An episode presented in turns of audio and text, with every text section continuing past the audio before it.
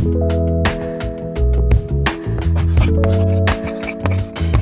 up. Ready? One, two, three. One, two, three. Test, test, test. Hey, everybody. Welcome back to Chalkboard History, Volume One. What is this? Number five, I think.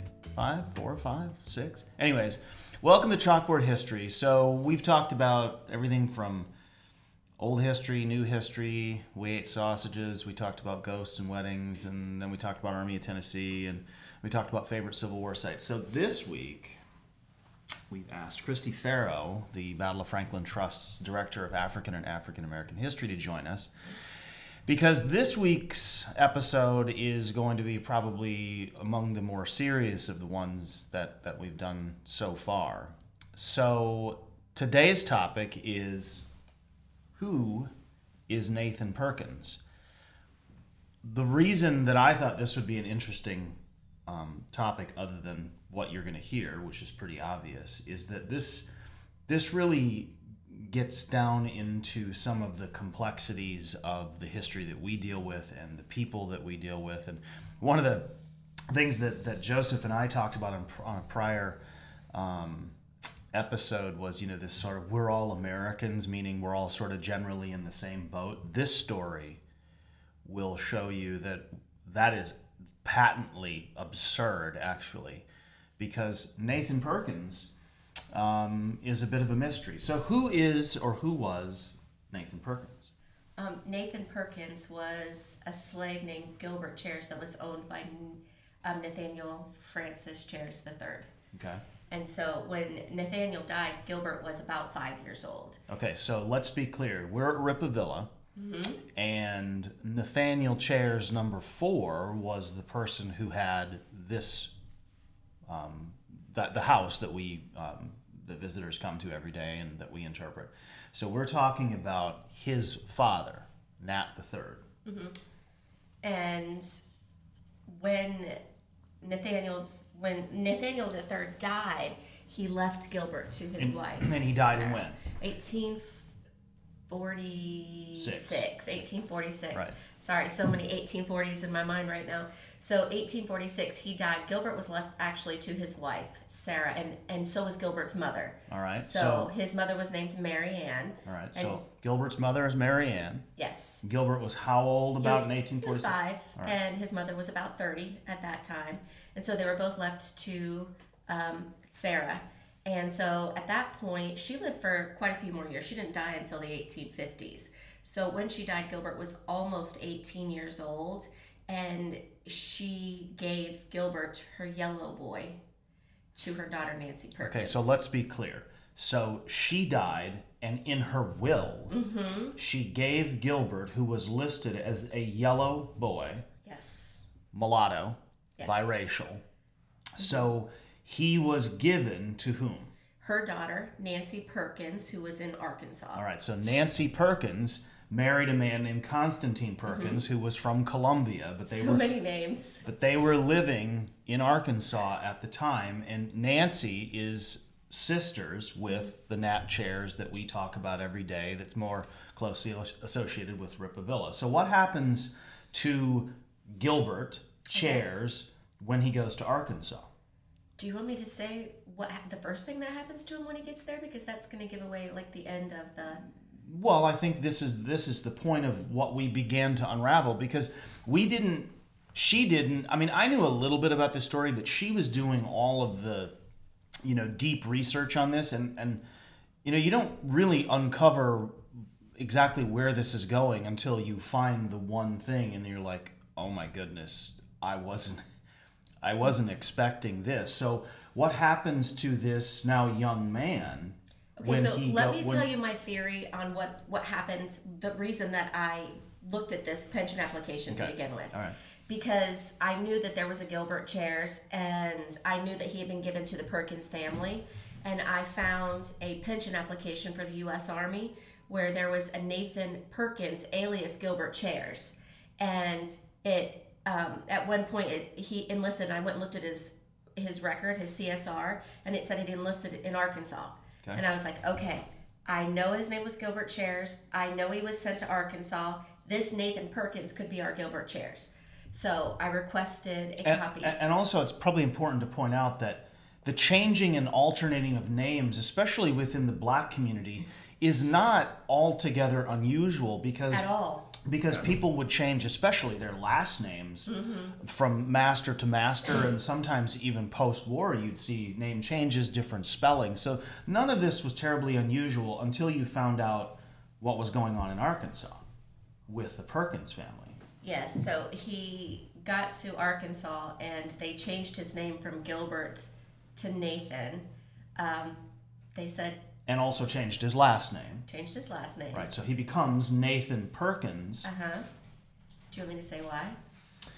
Well, Because that's. right. I mean, I will. So so at that point he becomes Nathan Perkins. But where this story started Yes. was really at the end of Gilbert slash Nathan's life. Yes, Because that's where the detail comes in. Right. So you had found, of course, this this pension application, and it was within the pension application that you began to understand why Nat's sister called him Nat mm-hmm. or Nathan Perkins. And so, what did the pension application tell you? The pension said that they already had two Gilberts and they didn't want another Gilbert, so they changed his name to Nat after his father. After his father. And that's all it said at that point was they Right. called him Nat after his father. One, completely dehumanizing to change a name because you already have two Gilberts. right. You know, that's utterly repre- reprehensible. But um, so at that point, you're reading along, you're like, okay, they changed his name to Nat after his father. And then eh, you don't necessarily think that it has to be a Cheairs who was his father. They're just naming him Nathan because there were slaves here named Nathan as well Right. or you know so that's not the thing but it, he actually says in the pension application that um, i was owned by my father now at first when you read that you think he's actually owned by nathaniel Cheairs III. So when you first told me owned by my father, I was like, wait a second, it can't be number three because not number three because by 1841 he was well into his 70s. I mean, I guess it could be, but it was highly unlikely. And then I looked at the age and I was like, oh my goodness, I think he's actually talking about Nat number four. but what the thing in the in the pension application that really leads you to understand and believe that is that he says he had a conversation with him in 1866 Right, and of course by that time, Nat the third is, is long, dead. dead he's been dead since gilbert was five years old So he never understood that that his owner was not his father. uh-huh His owner was actually technically his grandfather, and then his grandmother owned him, and then gave him away to what would have been His an, aunt. an aunt. And then, so what happens? So before we go into this, let's talk a little bit about what happens to him. So the reason you were looking for this guy is we found several um, uh, enslaved men who were here who became US USCT, US. USCTs.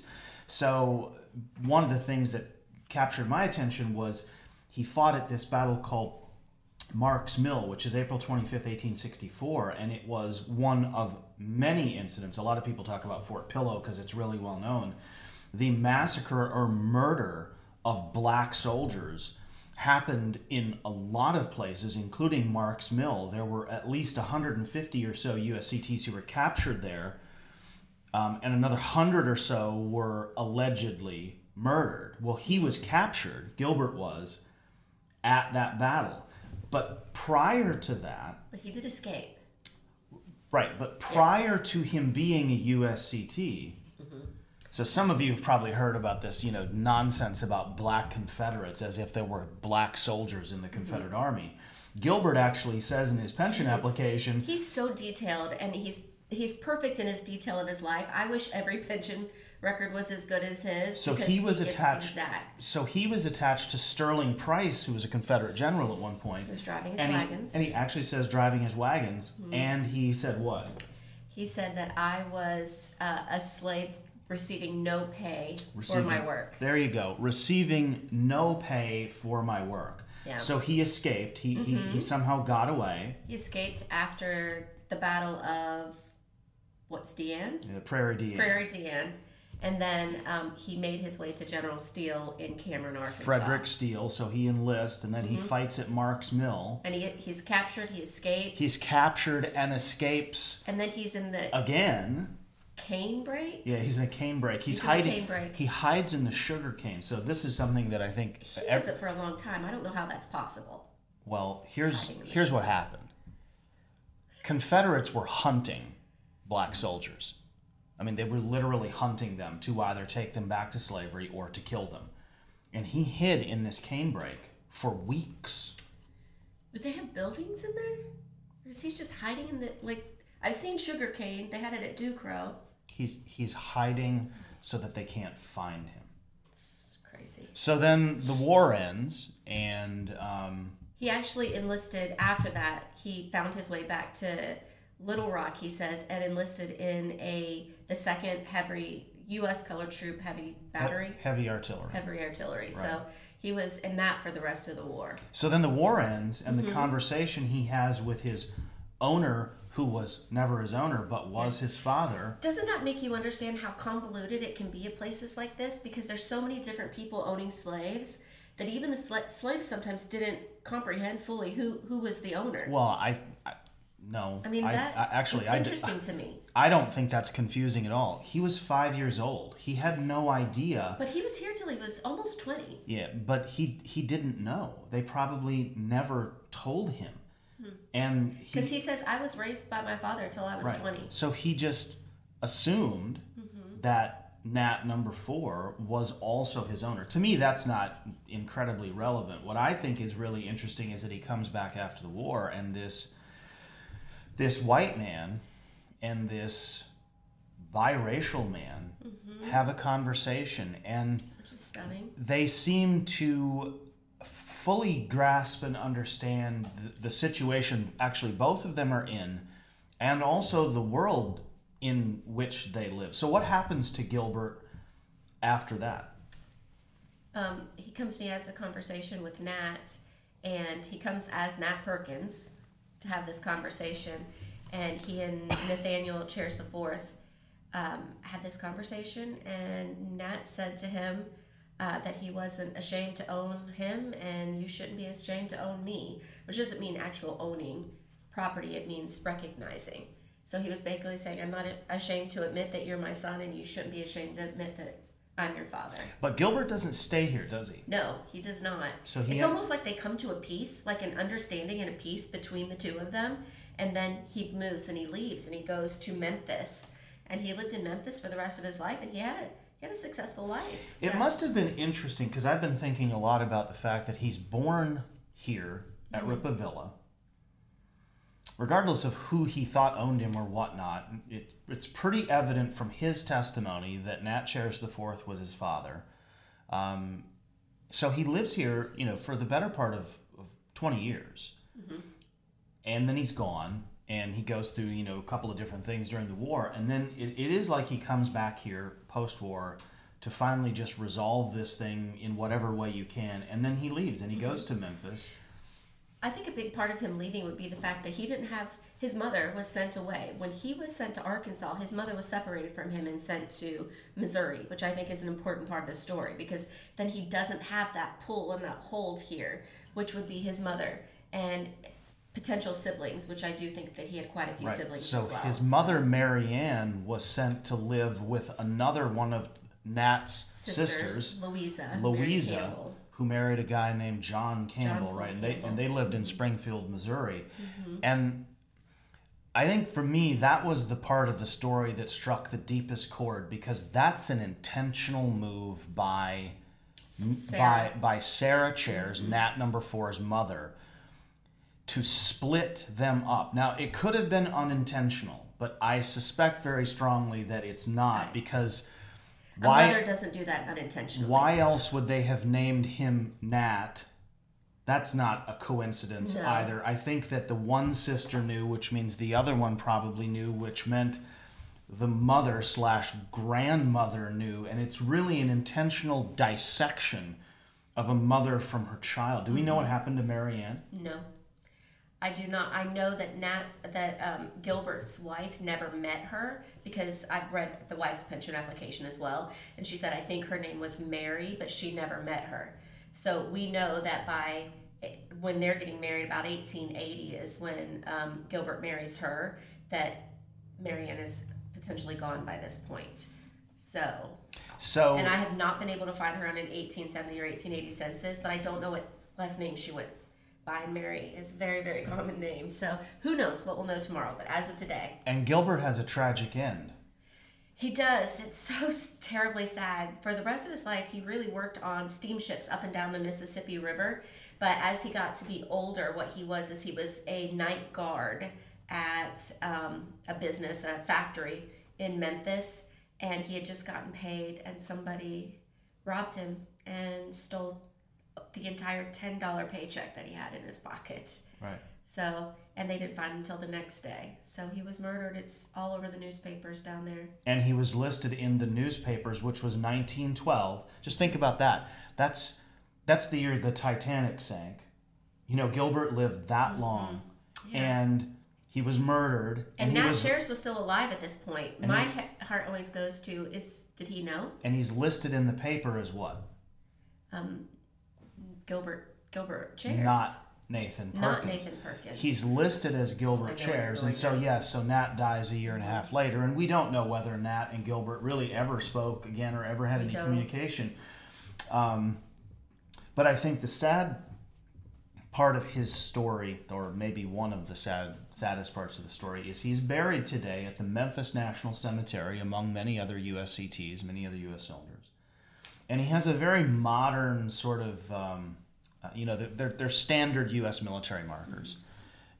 And it says Nathan Perkins because that's the name under which he enlisted. So, Veterans Affairs, when they put it up, they didn't know any of this. We didn't until, you know, pretty recently. And so, we're going to make some effort uh, as best we can to get I've already his sent two letters. to get his headstone changed to reflect his real name, which was Gilbert It seems like the ultimate unfairness because he was born Gilbert. He was Nat for such a, a minimal amount of his life, Mm-hmm. you know, just a couple years, and then in the army, which he was only.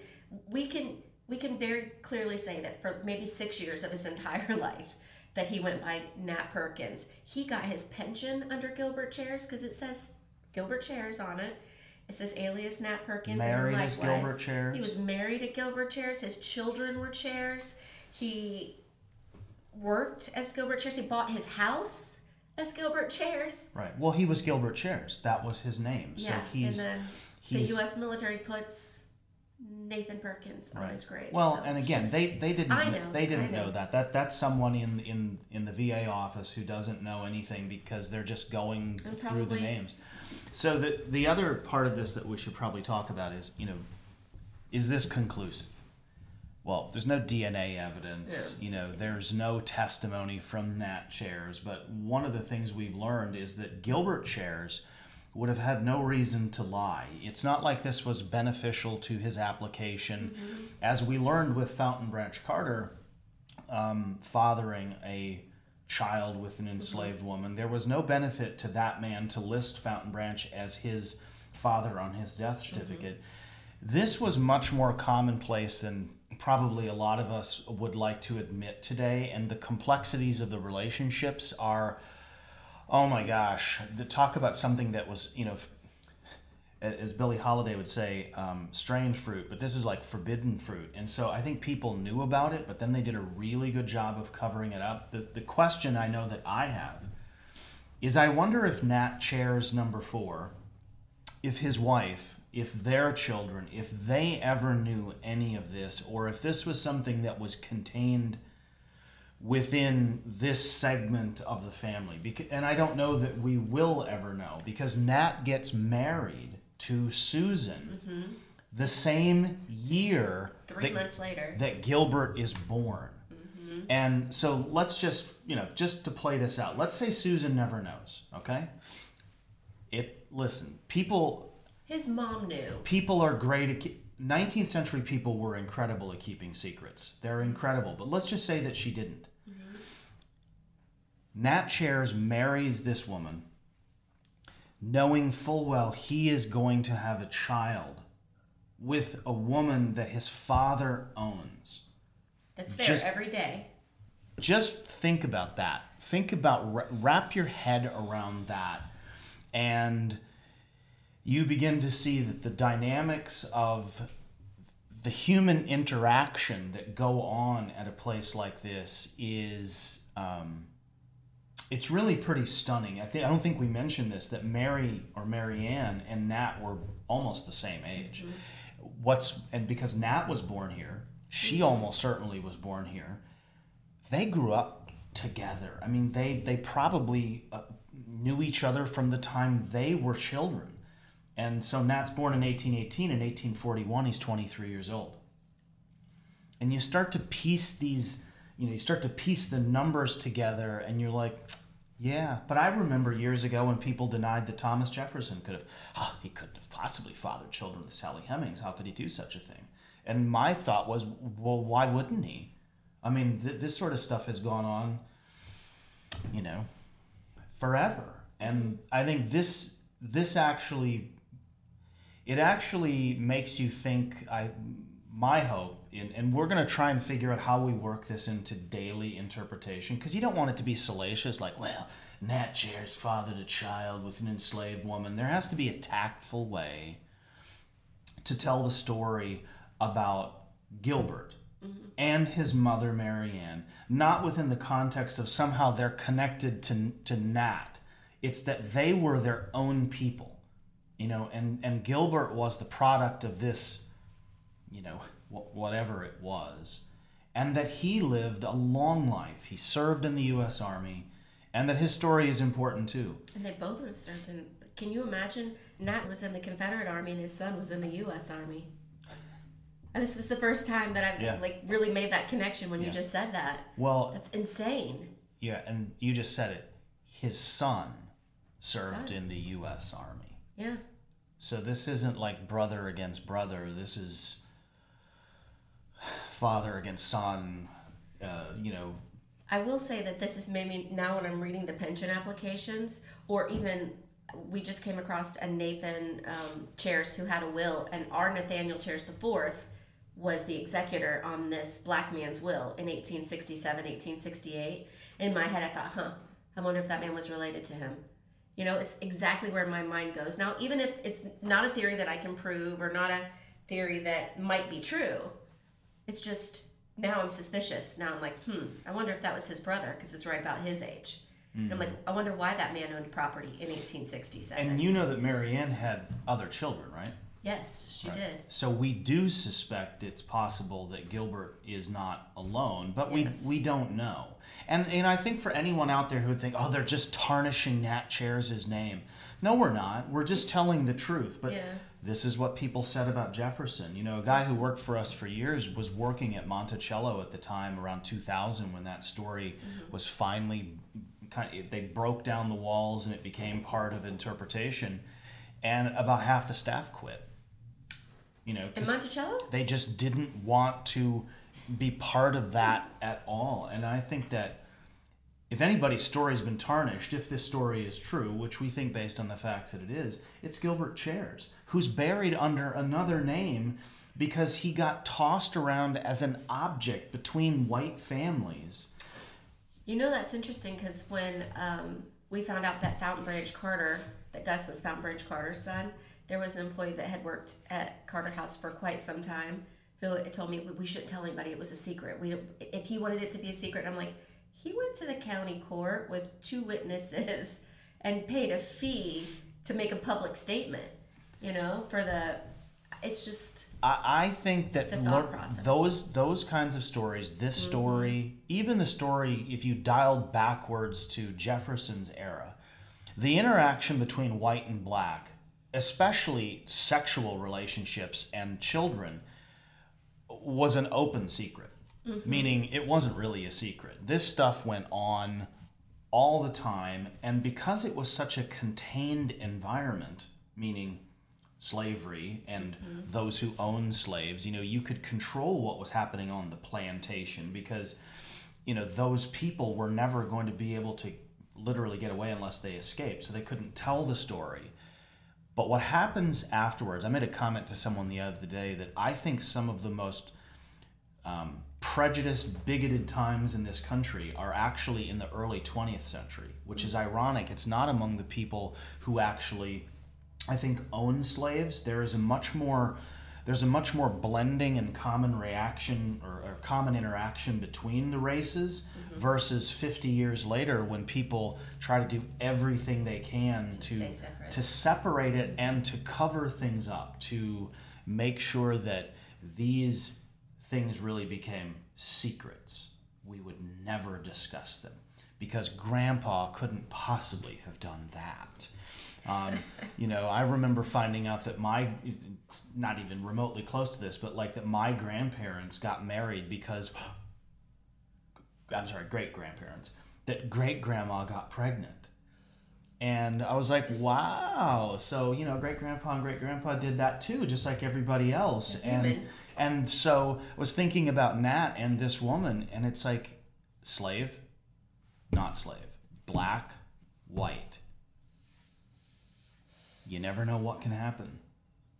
And I think Gilbert is that. Um, you know, he's he's part of that storyline too. So we are going to tell the story of Gilbert Cheairs. We are probably going to interpret it, maybe not on a daily basis, because but on tours. the slavery tours and slave tours, maybe on the extended tours, I think that as we continue to look for USCTs who came out of Rippavilla, he just becomes a natural um, he, becomes a natural storyline. I think we'll probably write about him in an issue of the Dispatch. And we have knows? at least ten, at least ten USCT now. Right. From all of these pension applications we've been collecting. Right. So ten just from Rippavilla. Yeah. Just right. just from here. Right. And they had different names too. So they, I mean, in the pension applications that Jenny and I found at the archives last week, we're going through and there's a man named um, Hamilton Potter, I think and he says he joined the the USCT and he describes the regiment. And He says I was owned by Nathan Perkins. I'm like, who is this guy? A Hamilton Potter, and then there's a James Williams, and there is what was the last one? William Curry. Like three men that I had absolutely no idea were here because they had different names after the American Civil War. So, two thoughts before we wind up. I'm really proud of being able to have this kind of research either done and then to to tell people about it and to figure out the best or the most appropriate or the most effective way to interpret it, to, to tell people about this long, not forgotten story. This was a story that was completely unknown. So there's that side, but there's also the side of me that thinks about, you know, all the people that worked at Rippavilla and all of the people who've lived and worked in Maury County, you know, or, or just anywhere. I mean, it's not like we're the smartest people in the room. No. This information has always been available. It's been sitting in these pension applications for 130, 120, 110 years. Mm-hmm. It's just been sitting there waiting to be found. And sneak preview, like we did at one of the other uh, in one of our prior uh, episodes, we are going to tell the story of Earl Van Dorn in an upcoming episode. And let me tell you, you might want to get um, two seat belts for what we're going to talk about with Earl Van Dorn, because I think everybody's heard this sort of salacious story about his murder. I assure you, it's nothing like what you've ever heard or what you might think it could be. It's it's actually far worse.